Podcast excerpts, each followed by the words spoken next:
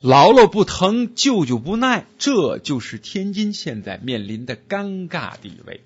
脏破旧闭塞不思进取，这些年大批天津人啊，就像那空中飞翔的大雁，一会儿 S 型，一会儿 B 型，飞向北京，飞向上海，飞向广州，飞向全国。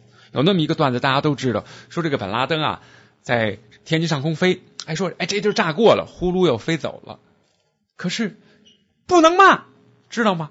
你作为北京人、上海人、广州人，胆敢骂天津，天津人废个你饭次了。你要是外国人，同着天津人说天津不好，好，那还不得上升成外交事件呢？天津人的心理就真的这么脆弱吗？一个人就不能骂自个儿的故乡吗？虚心的接受别人对自己故乡的批评甚至批判，就有那么的难吗？嘿，这还真是个超级难说的问题。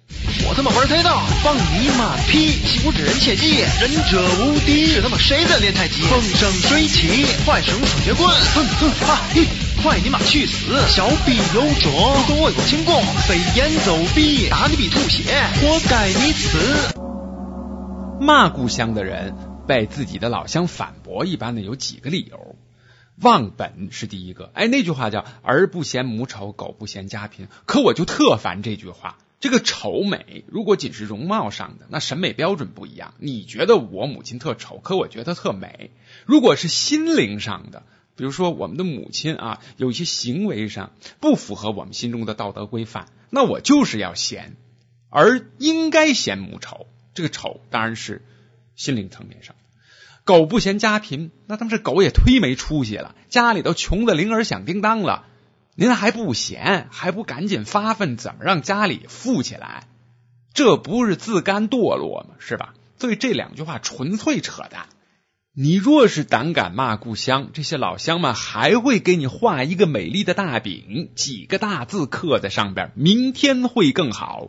比如天津人吧，他会告诉你，哎呀，现在国务院颁发政策了，明儿这滨海新区就成浦东了，新港就成鹿特丹了，哪儿跟哪儿啊？50年以后的事儿，我50年以后再说行不行？现在说的是天津的问题，美丽的大饼我扔回去，您自个儿啃去啊！我不要那玩意儿，我看的是现在这个破地方，它哪儿破，怎么改善？不面对这些自己的顽症，您还给我画大饼，甭讲。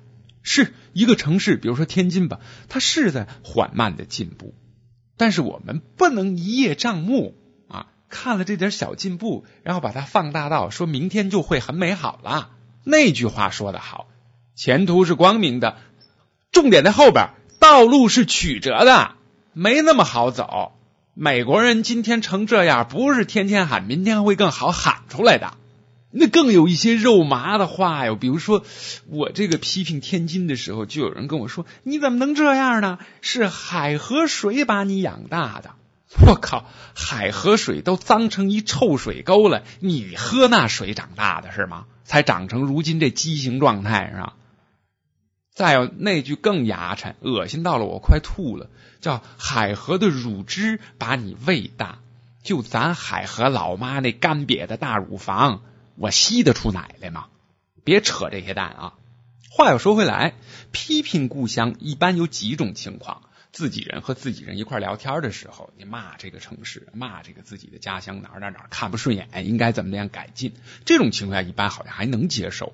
另外一种就是这里边有外地人出现了，比如说也还是以天津为例，天津人议论着议论，来俩北京人，来俩上海人，人家开始批评天津，加入这个阵营了，完了。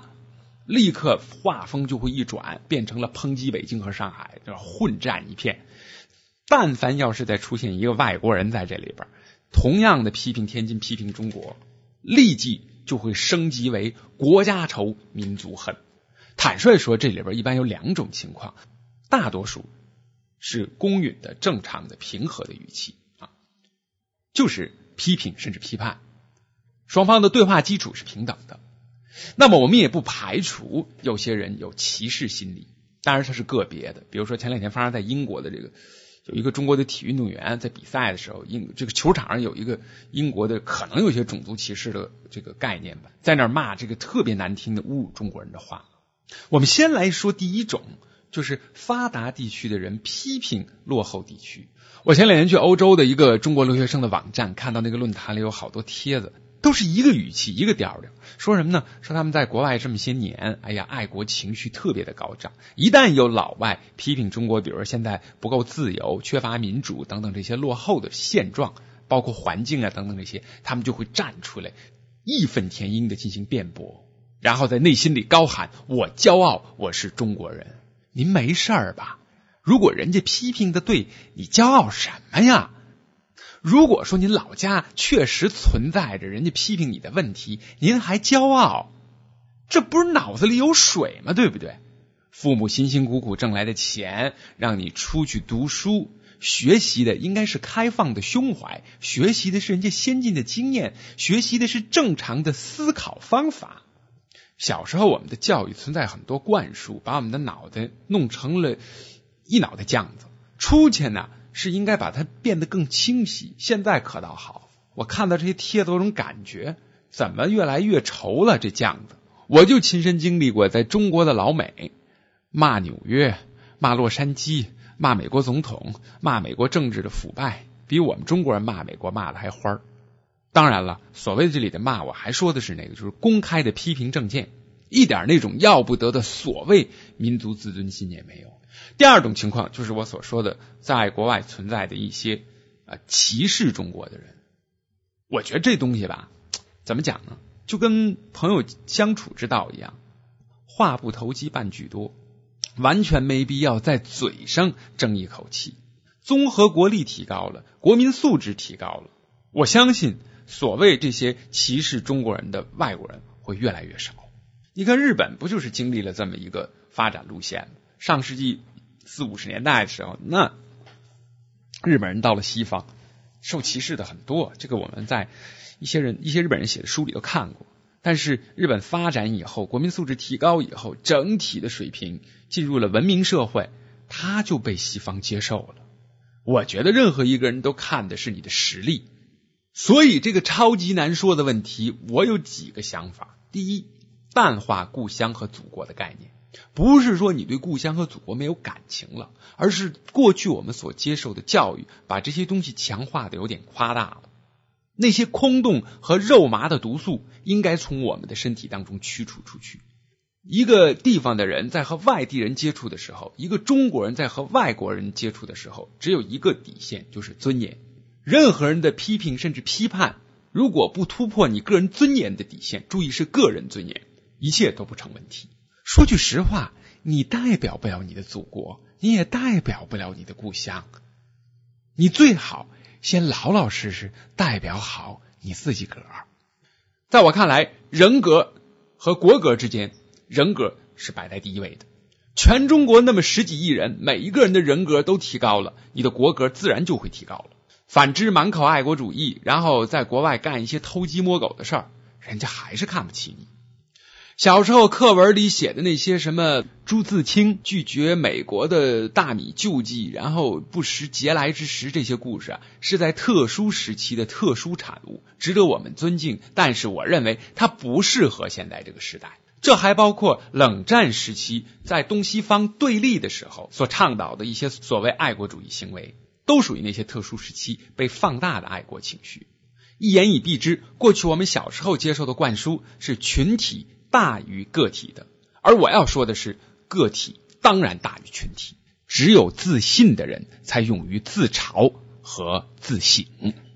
节目最后讲一个真实发生的事儿，是我在天津生活这些年亲身经历的。一部分天津人可能听了又不舒服，那您就不舒服吧，我也没辙。说是在天津，我有一次和一帮朋友去一个餐馆吃饭，吃完饭之后肯定是要发票嘛，女孩子在的时候就喜欢现场刮奖，看看有没有中奖哈。结果发票一拿来，我们一看，天哪，怎么每张都被刮过了呀？就让服务生把老板叫过来。这老板来了，听啊，他是这么答复的：跟你们说啊，这你妈都是糊弄人的，不瞒你说，发票本拿来，我们你妈挨个都刮了，没一个奖，就不麻烦你们了，我们都替你们刮了。